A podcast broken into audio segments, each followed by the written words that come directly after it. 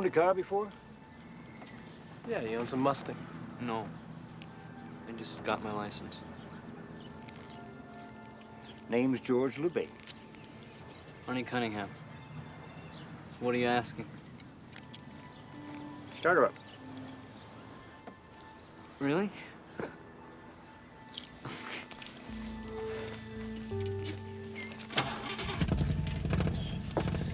Her name's Christine.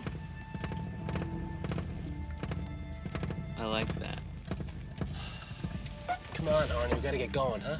My asshole brother brought her back in September 57. That's when you got your new model year in September. Brand new she was. She had the smell of a brand new car. That's just about the finest smell in the world. Except maybe for pussy. When he got her, she had six miles on the odometer. Goddamn rolling went through hell and back with Christine. Your brother loves this car so much. Why is he selling it? Because he's stone cold dead, that's why.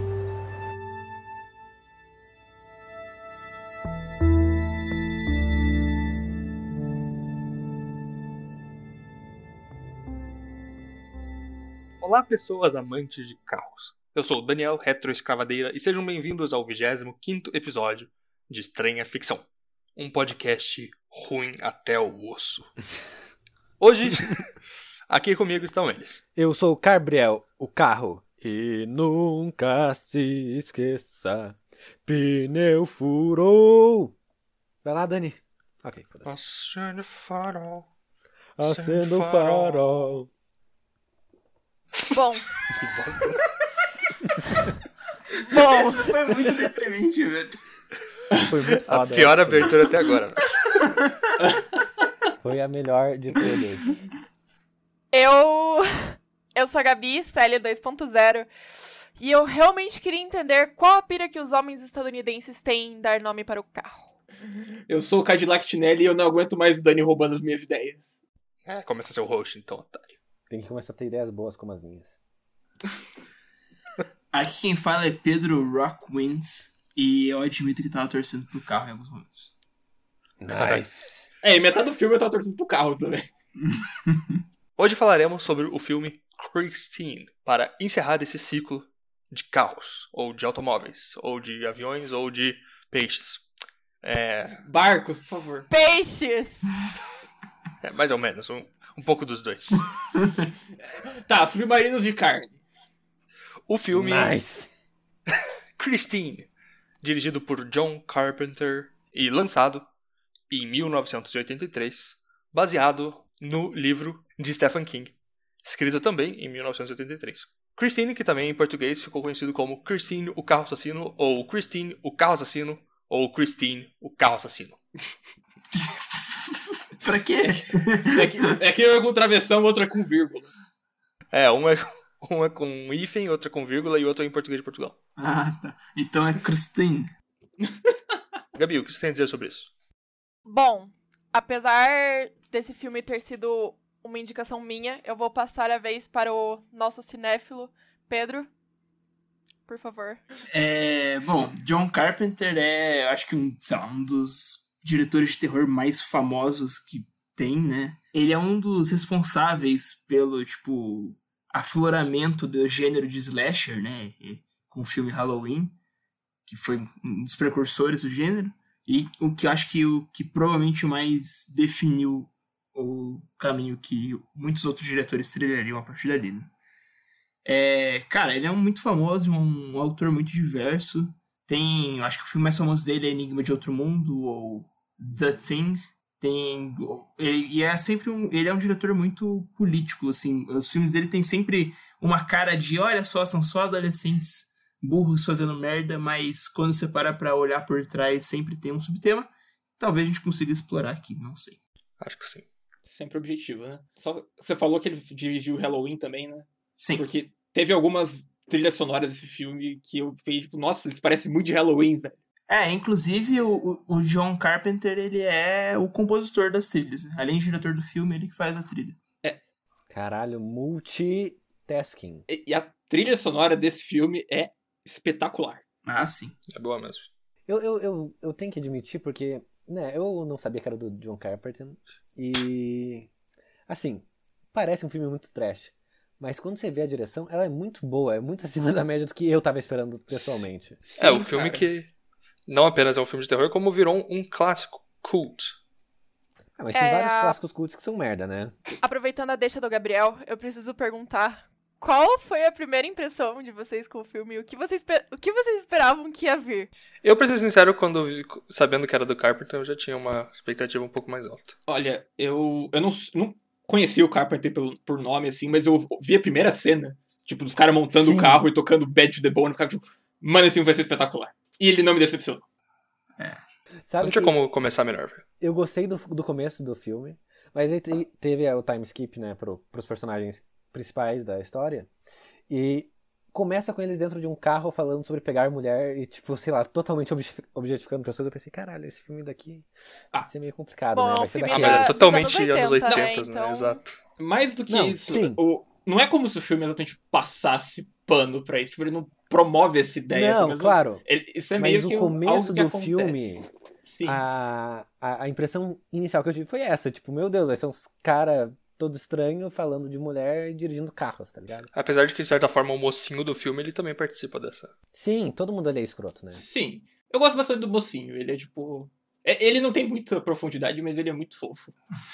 Uh, are we talking about looks here? Não, é É o porque que ele... Hollywood pretende lançar pra humanidade, né? Padrões de beleza.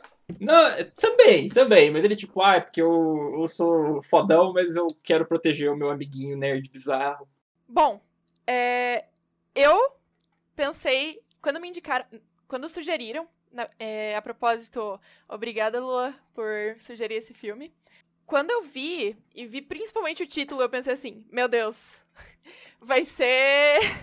Vai ser aquele filme assim, bem trashzão, sabe? No estilo, sei lá, Brain Dead. Brain Dead não, é. Qual é aquele filme que a gente viu na praia? Reanimator. Reanimator, Reanimator. isso. Falaremos É, disso em breve. O ataque dos tomates assassinos. É, ou aquele do pneu também. Rubber. Isso, o Rubber. Mas ele, ele me surpreendeu bastante. Eu acho que a gente pode comentar sobre isso depois. Mas foi um filme que eu genuinamente gostei e não achei. Não, eu não achei ruim, sabe? E adaptações do Stephen King costumam ter certo nível, né? É, claro, porque as- eles pegam uma obra merdaça de um autor ruim e corrigem ela. É clássico. O Pedro isso. é um hater gratuitaço de Stephen King, velho. Eu não gosto do cara, velho. Não vou cara dele. Por que não, velho? É um- Ele é um velhinho, gente boa. Mas acho que você é uma, uma voz minoritária nesse episódio, mas antes de tudo vamos começar com a narrativa, né? Bom, antes disso, na verdade, nós temos que ir para Porra! os recadinhos semanais, né?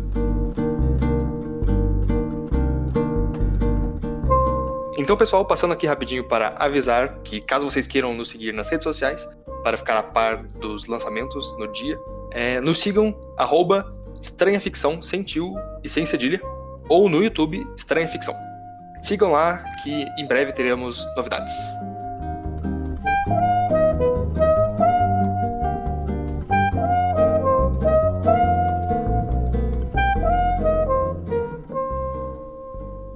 Filme então começa com a apresentação de dois melhores amigos. Eles são bem estereotipados. Tem o Arnie, que é um nerdzão introvertido, que é, sofre abuso de vários outros personagens, como é, Bad Boys, até a família dele.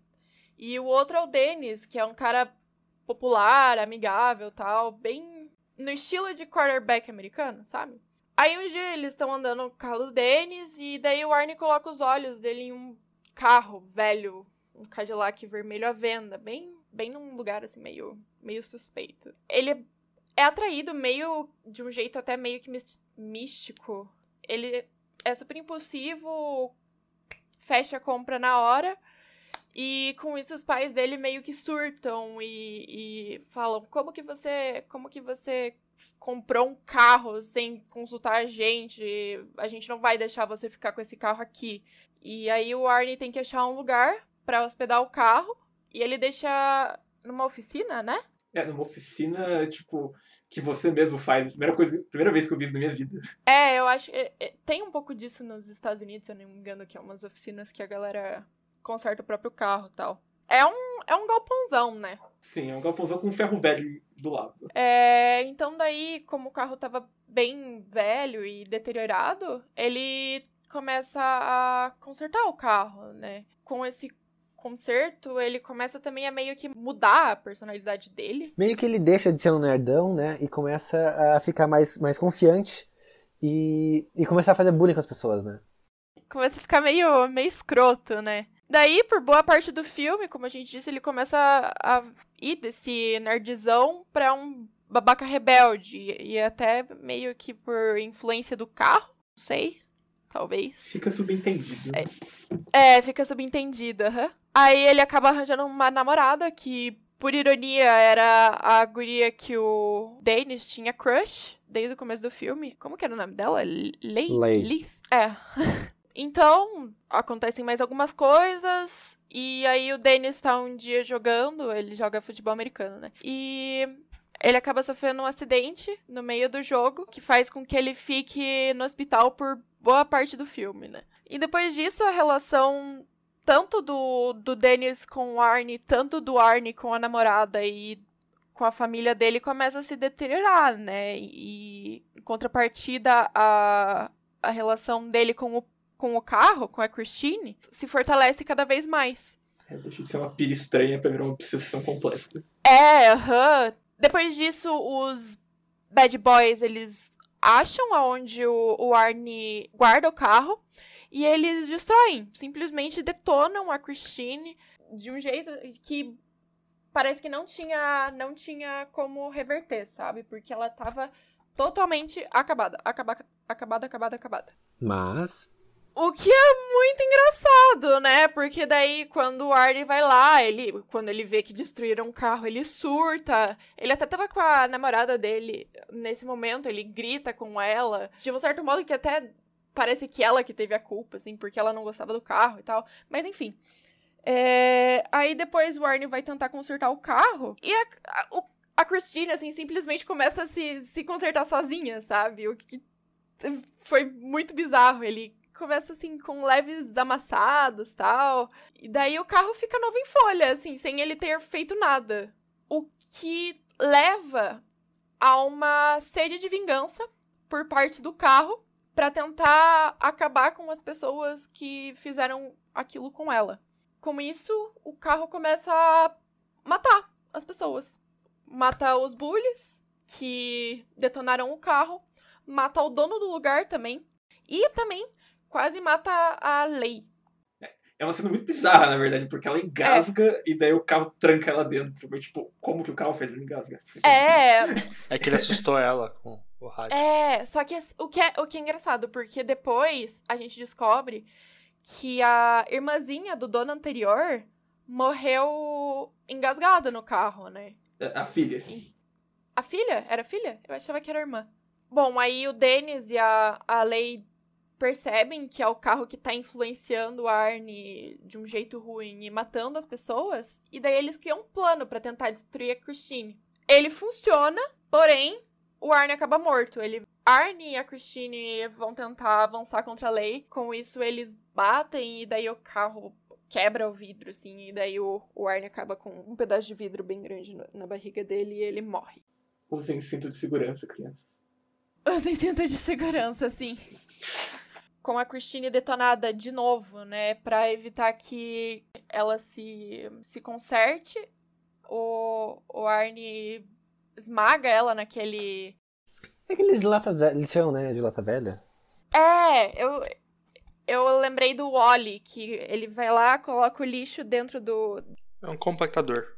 Isso, um, compa- um compactador. Daí o plano funciona, e pra evitar que a Christine se conserte, eles colocam o carro em um desses compactadores de ferro velho. E aí o filme acaba com uma leve desentortadinha, assim, de um, um metal, uma partezinha do que foi de um carro, indicando que talvez a história não tenha acabado. É, né? Mas ai, mano, tipo, ele só contando assim não faz um, uma espécie de serviço ao filme, porque tudo é feito de uma maneira, tipo, da melhor maneira possível. A trilha sonora é incrível, os pequenos detalhes que acontecem, as pequenas piadas, eu adorei tudo. Esse filme. eu- É... Ah. Sim, mas esse aí é um aspecto que a gente começou a falar um pouco antes, de como o filme é bem dirigido. Tem uma cena que, pra mim, ela é absolutamente icônica, que é a cena em que a Christine tá pegando fogo, assim, porque por causa de acontecimentos anteriores, tá perseguindo um dos, dos valentões que estavam fazendo bullying com o Arnie. Daí, a câmera vira um POV do carro, tá ligado? Fica abaixo com as luzes acesas e o rapaz correndo desesperado. Muito parecida com aquela cena de perseguição que a gente tem no Sally. Né? De É tortura. Sim, Cara, sim. sim. É, Esse, inclusive esse conto, a Gabi já fez referência, né? Esse filme, ele é muito. Lembra muito Sally. Pra mim, é, pra mim é uma mistura de Sally com o Encurralado. De Sim, quando pode que é ser. esse. De quando que é esse? O livro? O livro original? Sally é de 53. Não, o da Christine. É no mesmo ano, 83. É no mesmo ano? É, no mesmo ano. Os caras É, lançaram o livro e já fizeram o filme. Pra quem tá boiando, Sally é o conto do Asimov, Asimov. que a gente comentou aqui em um, um outro episódio, então fica a dica aí de um outro episódio pra você assistir.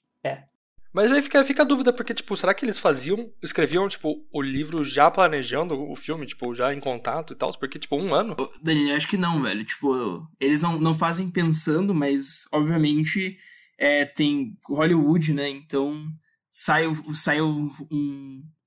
Sai um livro e já tem produtor caindo em cima querendo o roteiro daquele negócio, porque, ah, isso aqui com certeza vai ser um best-seller, né? É por isso que o Stephen King tem 500 bilhões de adaptações dele que a gente nem sabe às vezes que é adaptação, tá ligado? Sim. Mas, mas, nossa, tipo. Bom, eles pegaram e largaram essa obra na mão do diretor competente e o cara fez brilhar. Com certeza. Eu já falei, tipo, da primeira cena que realmente me pegou, mas é tipo, só o começo ele já seta o tom do filme inteiro, que é. Começa com esse carro fodão sendo feito e as pessoas fazem alguma merdinha e o carro já vai lá e de alguma maneira mata eles, nem fica claro como, tocando um rock foda de fundo. É, o cara só joga a, cinza do cigarro no, no negócio. Meio, meio escroto É. já, né? Sendo bem honesto, carro puta destemperado. Puta que pariu, velho. Um psicólogo de carro seria essencial. Um robô seria Um psicólogo. carro psicólogo. Um carro psicólogo. Ah, mas você não ia gostar que jogassem cinza de cigarro na sua cabeça, né? Não, mas imagina se a Christine fosse uma pessoa, tá ligado? Você não pode passar uma chave nela que ela vai te matar, porra. Depende da chave. Daí. Daí tem, tipo, várias cenas que o, o rádio liga sozinho e daí toca alguma música, uma música que, tipo, existe de verdade, mas ela tá- tem tudo a ver com o filme, ela meio que expressa os sentimentos da Christine. É, maneiro, é a maneira É. do carro se comunicar, né?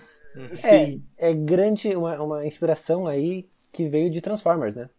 Ah, obviamente. Sim, claro. O Bumblebee Mas ele falava a- ali pelo meio do rádio, e daí a Christine que veio, né? É, bem depois. Em... Christine é uma grande homenagem a Transformers, no fundo. Tanto que no final ela se transforma em um cubo. Grande transformação. Sim. Modo cubo ativar. Daí, daí ela solta a famosa frase, né? Eu sou um triângulo.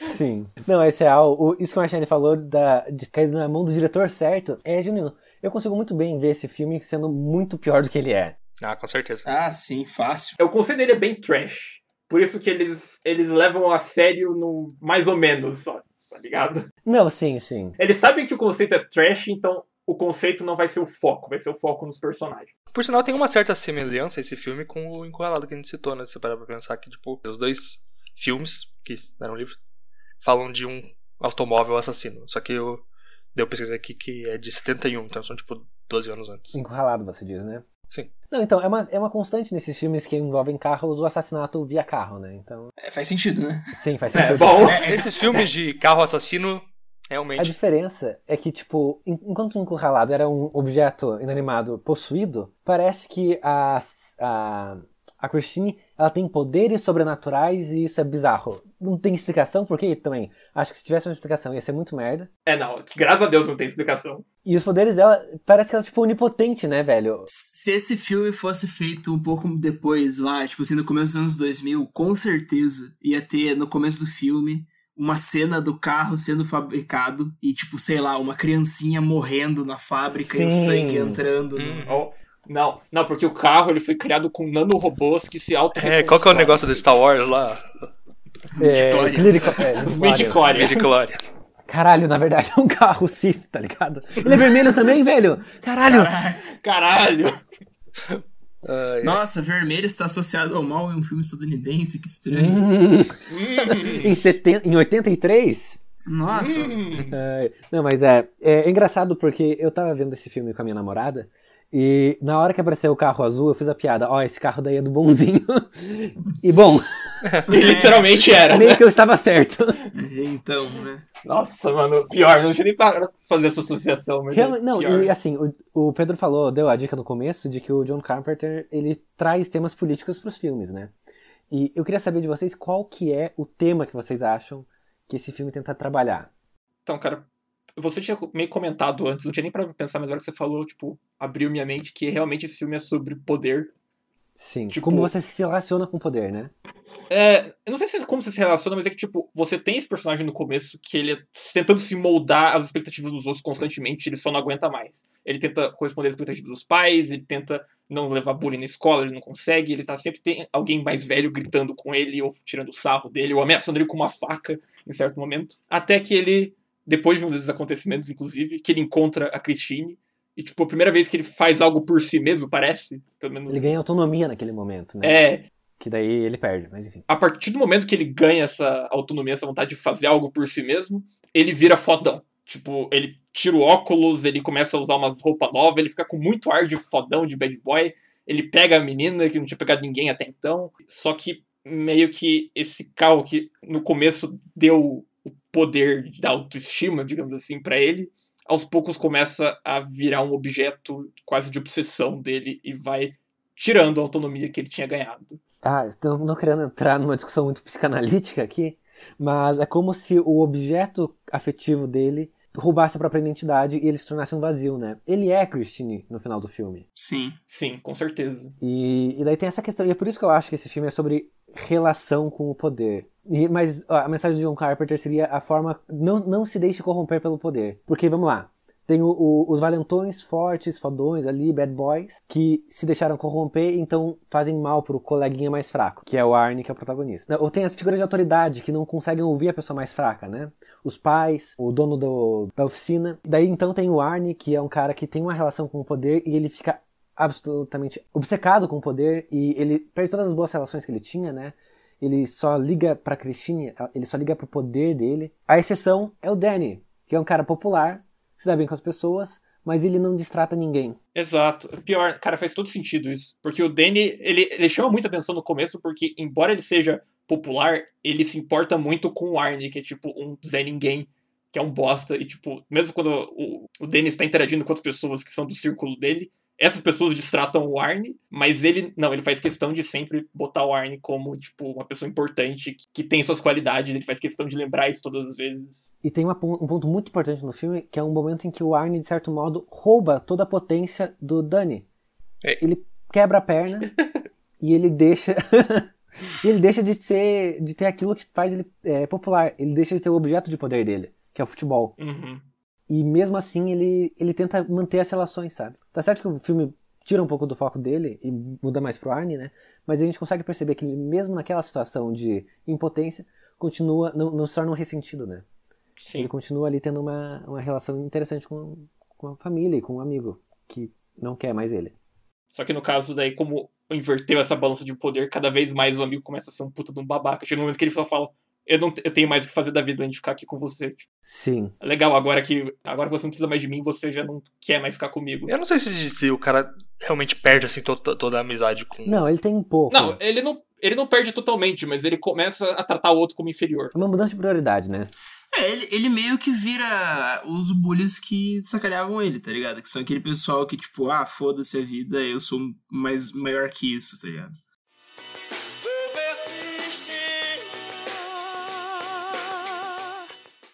Vocês que entendem mais de história e, e política, vocês veem alguma relação disso com Ronald Reagan? Porque eu já vi muitas pessoas comentando sobre quanto o Ronald Reagan influenciou nos filmes do John Carpenter por eles serem é, contemporâneos. Mas você diz no sentido ruim ou no sentido uma influência de crítica, uma influência de Crítica. De crítica.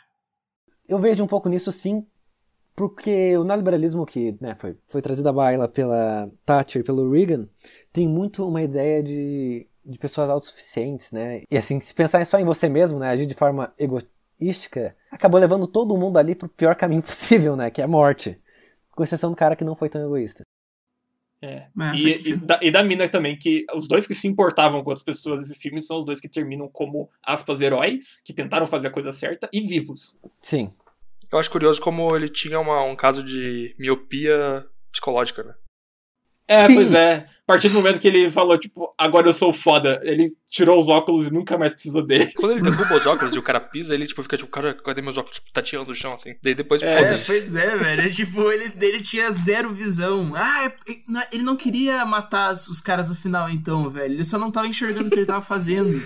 Nice. Não, a minha, o meu headcanon é que ele não sabia dirigir em nenhum momento e a, e a Christine tava dirigindo direito esse tempo todo. Ah, isso com certeza. Ah, Sim. pode ser, pode ser. Inclusive, esse filme tem uma lição bizarra, né? Que é, se o futuro do Elon Musk for real, você pode beber e dirigir ao mesmo tempo. Exato. Mas também tem uma outra moral que é usem cinto de segurança. Sim. O cara morre porque ele literalmente não usa cinto de segurança. É, e pois é, o cara ele também conserta todo o carro e não coloca um airbag. Airbag, porra. É, em 83. Mas 83 já tinha, velho. Mas eu acho que não tinha, não tinha nenhum carro no ferro velho, não ia ter um. É, não, é, tá bom. o cara tava consertando o carro da década de 50. mano. Eu passo o pano pra ele. Ah, isso é outra coisa. A Christine, se- ela se reconstrói como ela veio de fábrica, né? Quando ela veio de fábrica não tinha airbag. É verdade. Ela começa a cuspir as, peças- as peças erradas que ele colocou, tá ligado? Abre assim um capô e. É isso que vai acontecer então quando, quando todos os carros forem é, automáticos? Não automáticos, é Autônomos. autônomos. Sim. É, tanto que eu, eu quero aqui defender, então. Gabriel tocou nesse ponto aí. Por que, que eu torço pro. Eu tava torcendo pro carro em vários momentos do filme. Porque, Conta aí.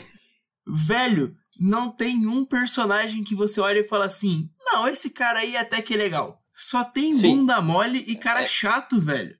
O carro tem que matar único- todo mundo mesmo, velho. O único Ah, personagem decente é o professor que dá uma bronca no bully. Sim, eu gosto do protagonista da Lee. E eu gosto do Arnie também. Não, ali ela não tem. Ok. Não tem nenhuma personalidade. É, ali não tem personalidade. Ela ali é sofre o filme literalmente- inteiro. Tá, eu vou dizer que. Eu acho muito bizarro como, na verdade, o filme ele foca bastante na relação da Lee com o Arnie, mas a gente nunca vê como eles se conhecem, tá ligado? Eles literalmente aparecem juntos em um momento. Mas também não importa. Eu acho que Não, é o porque- mistério é faz porque isso parte. diz- Não, mas é porque isso faz. Isso quer dizer bastante sobre os dois. Porque, tipo. Mas é que não importa, não importa. A questão é assim, ela era a guria que o cara gostava e ele, com esse boost de autoestima que o carro deu pra ele, chamou a guria que ele achava da hora pra sair. E como ele tinha um carro bonitinho... É que, tipo- Ah, você é legal, você parece ser inteligente, você tem um carro da hora, bora. É que tem esse movimento de ele ter autoestima por um tempo, e daí tipo, age bem, e depois ele começa a ser um babaca. Só que a gente nunca vê ele agindo com ela com autoestima bem, tá ligado? É, isso Ele já começa a ser meio obcecado com o carro no momento, na primeira cena que eles têm juntos, Mas de verdade. sabe o que eu acho? Que tem um, uma- um pulo aqui que talvez eu não concorde com vocês. Eu não acho que ali foi só um boost de autoestima. Eu acho que tinha poderes sobrenaturais ali. Sim, com certeza. Por isso, por exemplo, certeza. o carro ele mata de modos misteriosos. Às vezes ele, ele nem mostra como a pessoa morreu. Sim. Só tem o aftermath. E é a mesma coisa ali, tipo, tem um, um- um clique mágico e daí do nada ele tá com a garota. Tem um clique mágico e daí do nada ele não precisa mais de óculos. Tem um clique mágico e daí ele não usa mais gel no cabelo. Pode ser. Acho que ele nunca parou de usar gel no cabelo. Ele usa gel só pra ter diferente. Eu acho que sobre a questão da morte era só pra não, não mostrar, porque depois ele fala que o cara foi encontrado. Ele descreve como que o cara foi enco- encontrado, então você tem. Não, Não, mas é que daí esse, esse daí, o que ele descreve, tipo assim, o- a primeira pessoa que morreu no carro lá, o vendedor, ele só morre. Só morre. A, a segunda pessoa que a gente descobre que morreu no carro, que é a filha do cara, ela só morre. acho que não. Ela fala, falam que morreu asfixiado. Não, não, não. Quem morreu A filha asfixiado não. foi o cara que se matou depois que a filha morreu. Sim, os dois morreram asfixiados, a filha não falam como morreu. É. Ah, mas também porque o cara não queria falar também, ele ficava Mas quem que tudo. morreu engasgado, então? A Lee quase morreu engasgado. Não, a Lin, ela, ela se sufoca com a comida que ela tá comendo, tá ligado? É a Não, mágica do não. negócio. É que assim, depois que. Sabe quando o Dennis vai procurar o vendedor do carro? Sim, sim. Então, Ele fala assim: ah, o meu irmão, tal, tal, tal. sim, Gabi, ele, ele falou que o cara morreu asfixiado com o, o fumaça do escapamento. Ele fala que a filha dele morreu engasgada. Por isso que eu achei que tinha sido uma relação dali com a, com a guriazinha. Mas então, de qualquer forma, é um negócio misterioso, porque, tipo assim, como é Ah, que o sim, carro faz sim. você se engasgar com uma comida que não, tá, não faz parte do carro, tá Ah, ligado? sim.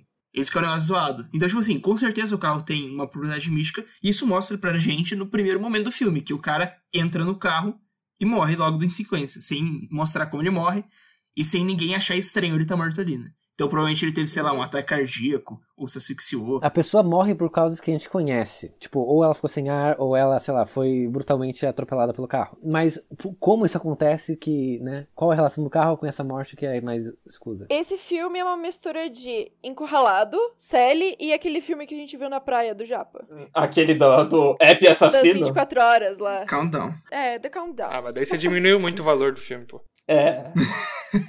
Mas não é porque é uma mistura que precisa ser ruim, pode ser uma mistura bem feita. Assim, se você pegar o whisky de qualidade, vodka de qualidade e mijo, e fazer um É drink. verdade. Fica Nossa. É, mas para os urologos. Já experimentei. Ai, nossa. O Dani no episódio de Glyceride falando que experimentou óleo. Nossa. Os caras nem entenderam piada, mano. Como assim? Mas é que era muito O bom. jeito que o cara que você falou.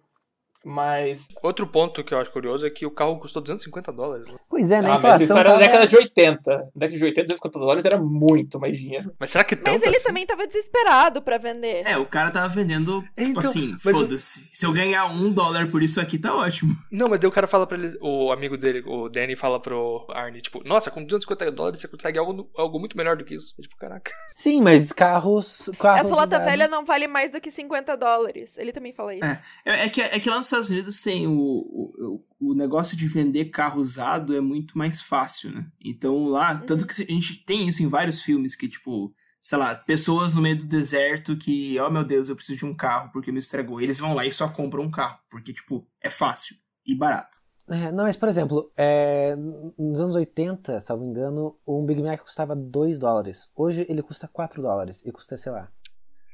595 reais. É. Cara, mais de vintão pra você comer no, no Mac. Fica a crítica ao capitalismo aqui. Exato. criticar o McDonald's.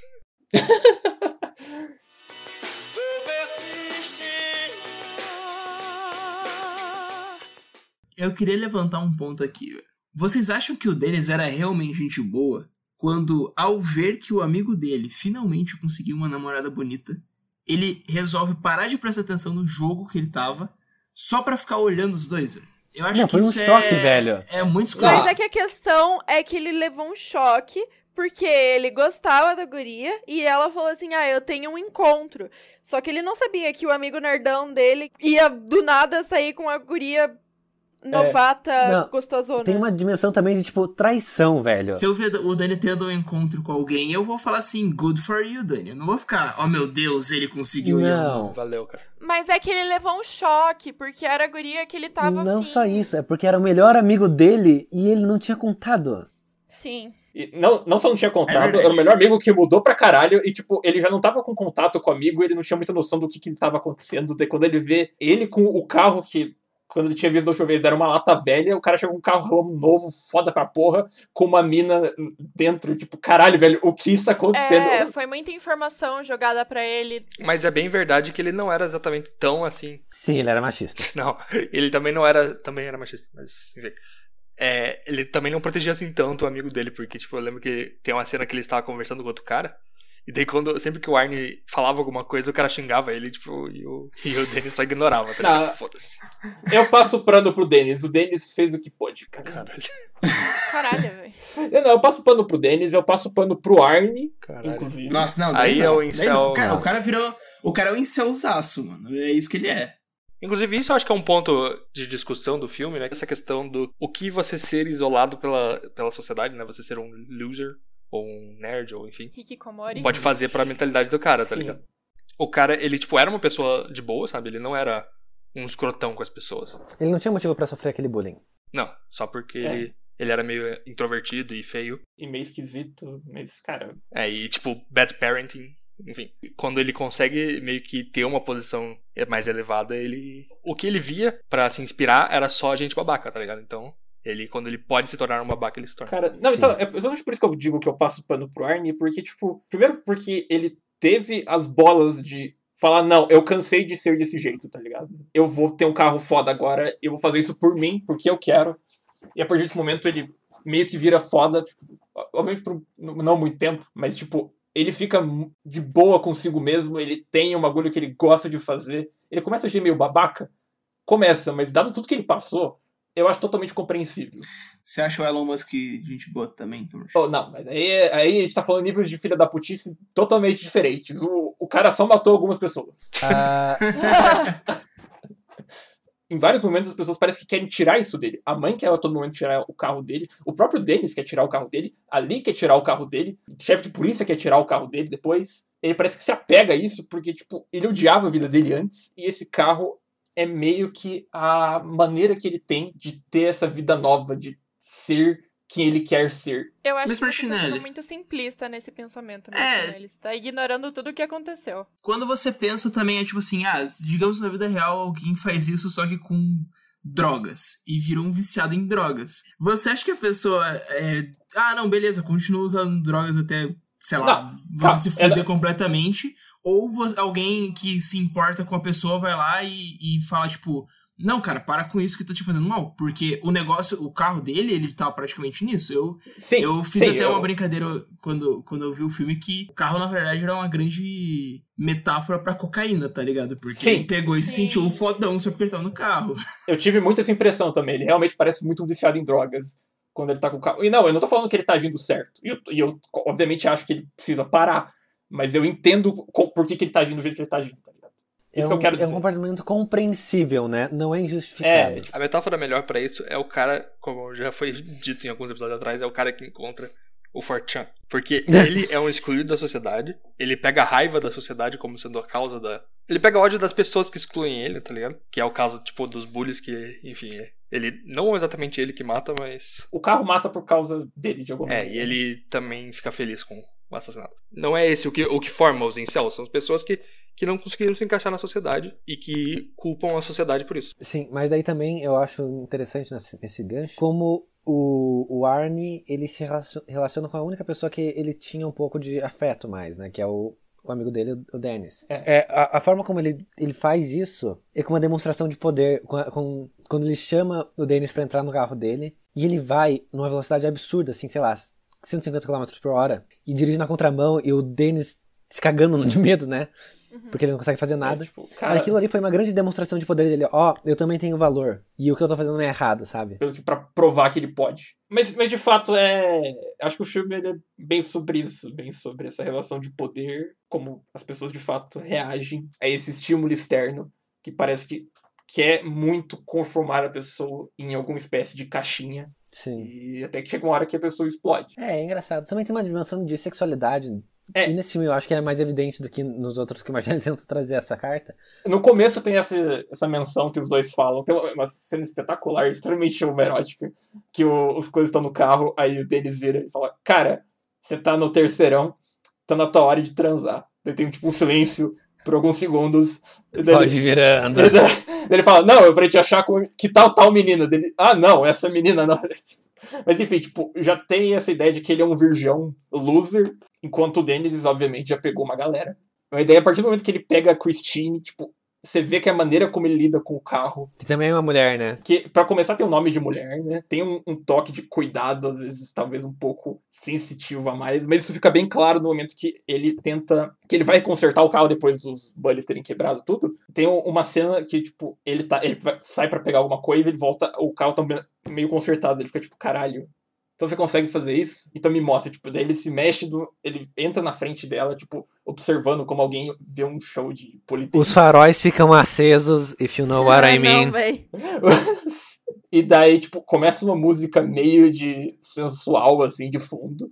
Tipo, todos os takes, é, tipo, querendo muito mostrar as, aspas, curvas do carro enquanto ele se reconstrói. E é, tipo, muito erótico pro que, pra um carro.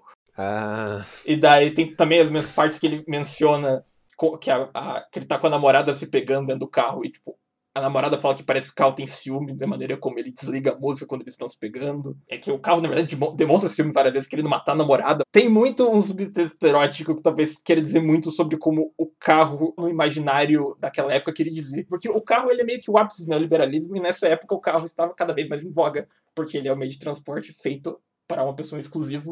Enfim, eu não vou me É, o estender. carro é uma representação indireta do subconsciente enquanto ah, potencial do fala.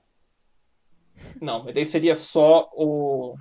Eu, eu mandei um bullshit aqui, tá? Só deixando claro. Sim, eu sei. Qual a relação de vocês com os carros? Eu não gosto. Qual que é? I've never put my dick in it. Então, a minha relação com o carro, na verdade, é bastante contrária desse filme, porque eu não sinto necessidade de ter um carro, justamente porque eu prefiro compartilhar o espaço, eu prefiro estar cercado de pessoas, eu prefiro usar algo que é mais público. Eu prefiro um ônibus. Prefere algo mais público? Que merda, hein? tá mim. Não! Não, eu porque- prefiro um carro do que um ônibus. Ah, eu tô, não tô no time do Martinez. É, eu acho que. Não! Sim. Eu acho que eu nunca mais vou me sentir confortável no ônibus. Não! Eu quero dizer é que, tipo, você tem tanto tre- treta pra ter um carro, que daí eu prefiro ter um ônibus. Eu não sinto empoderado por. Não, velho. Só um piora, cara. ônibus. Só piora. Eu ia citar aqui, eu acho que todo mundo tinha que ter um trem. Mas. o problema é ser os trilhos. Ai, meu Deus. O, Ai, o Deus. trem moto perpétua lá. Uhum. Isso. Algum dia ainda vou escrever Nossa, um RPG baseado naquilo.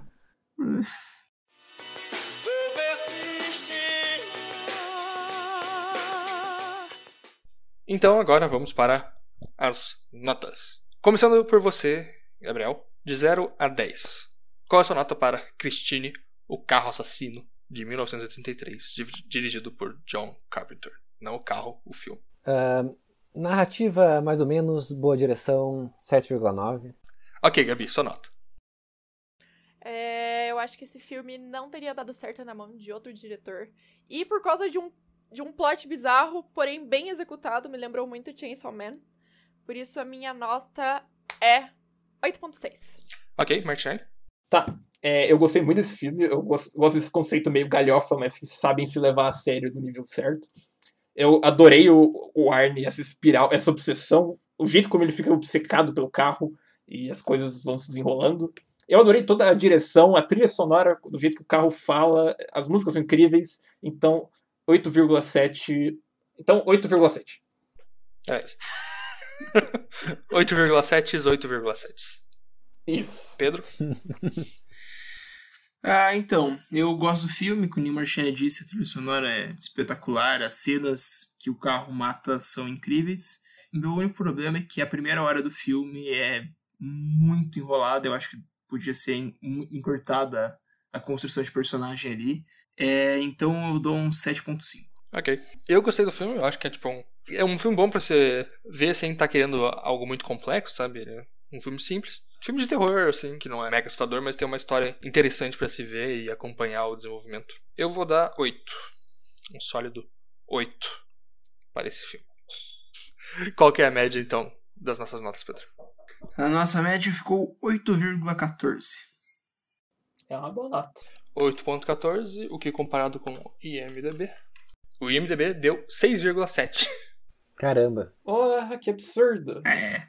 Assim, eu imagino que ninguém fica vendo tantas camadas desse filme. Mas, Com certeza. nós, né? mas é, é legal, assim. A gente entrou na discussão da hora aqui. Ah, é que pra mim, é, tipo, superficialmente eu já achei ele incrível. Mas tá Tudo bom. bem, você pode estar errado às É. vezes, Marcelo. Tem que aceitar isso de vez em quando. Eu, não posso estar errado às vezes. Eu estou errado sempre, Gabriel. É bom aceitar isso também. Não, porque se você estivesse errado sempre, aí você estaria errado agora. Então isso seria um paradoxo. Já a nota de estranheza, como vocês que nos acompanham assiduamente devem saber, é o momento em que nós decidimos o quão estranho é a obra analisada. Na famosa escala estranha ficção de 3 a 12, Não poderia ser de outro modo. começando por Pedro Rockwins. Assim, eu não acho que é o filme mais estranho do mundo, mas ele tem sua certa. seu charme de estranheza. Minha nota vai ser um 7,81. Certo? É. Cadillac Nelly. É, eu realmente não acho que ele é, é lá tanta coisa. Ele só tem um conceito que é meio estranho, mas depois que você se acostuma com ele, ele, ele tipo, ok. O resto é uma narrativa relativamente normal. Então vou dar 6 Eu não gosto de rock and roll. Gabi Sally 2.0. Como eu comentei antes, é, tem um motivo por esse, pra esse estilo me, me lembrar Chainsaw Man. É, é um mangá, pra quem não conhece.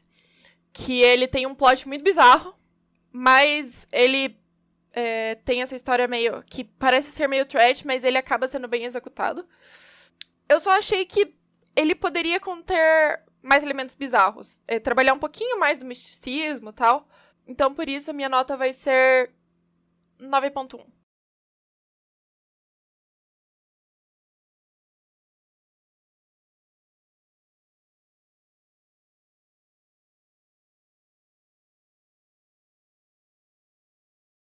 E Carbriel, o carro.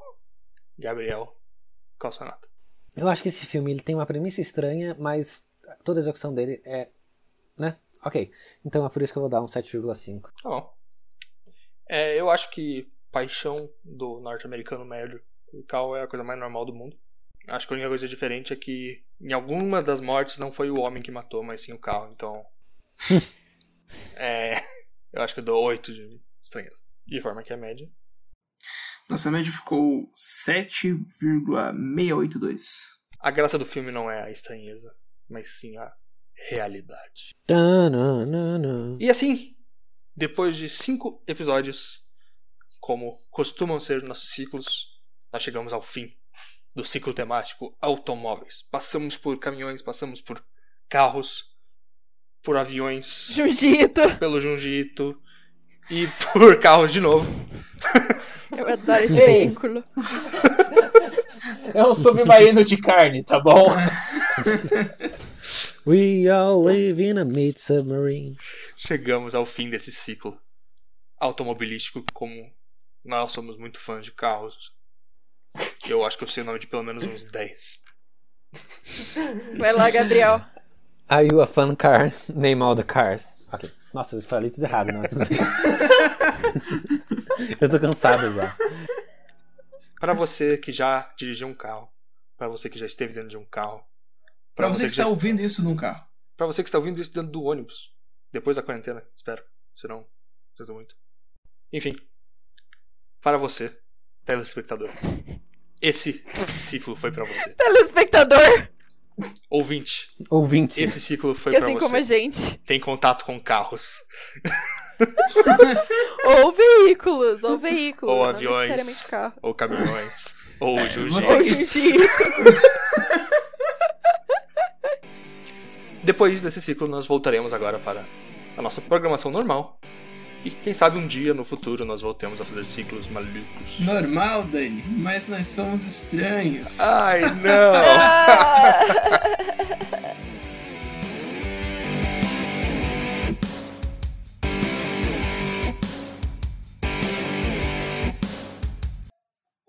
capô do carro, cara, não, o capô do carro é claramente a boca, porque quando você olha um carro de frente, você consegue ver uma carinha ali. Isso daí o Carros 2 já nos ensinou. né? Não, porra. Eu acho que ali o, o, o capô é tipo o nariz, tá ligado? Porque a boca são a, a vazão de ar, tá ligado? Então, um, um mecânico seria um fonoaudiólogo? Ele é um antorrino. Não sei, o pai. Otorrino, era tipo- isso. Otorrino. Eu acho que o mecânico é meio que o pai, assim, ali na, na linha de produção. Não, o pai é o dono, né? Não, o pai, o mecânico é o médico geral. Ok, Uhum. ok. Não, mas é que assim, ali na linha de produção, todo mundo ali era pai e mãe da Christine. Hum. Então ali foi um momento em que o pai. Não, não, essa linha de raciocínio foi meio estranha. Tá querendo entrar em Ford? Em Freud? Ford, Freud. Ele matou o pai e comeu a mãe. Por que a gente tá falando disso mesmo? É, tá. Vamos lá, Dani. Chega. ok.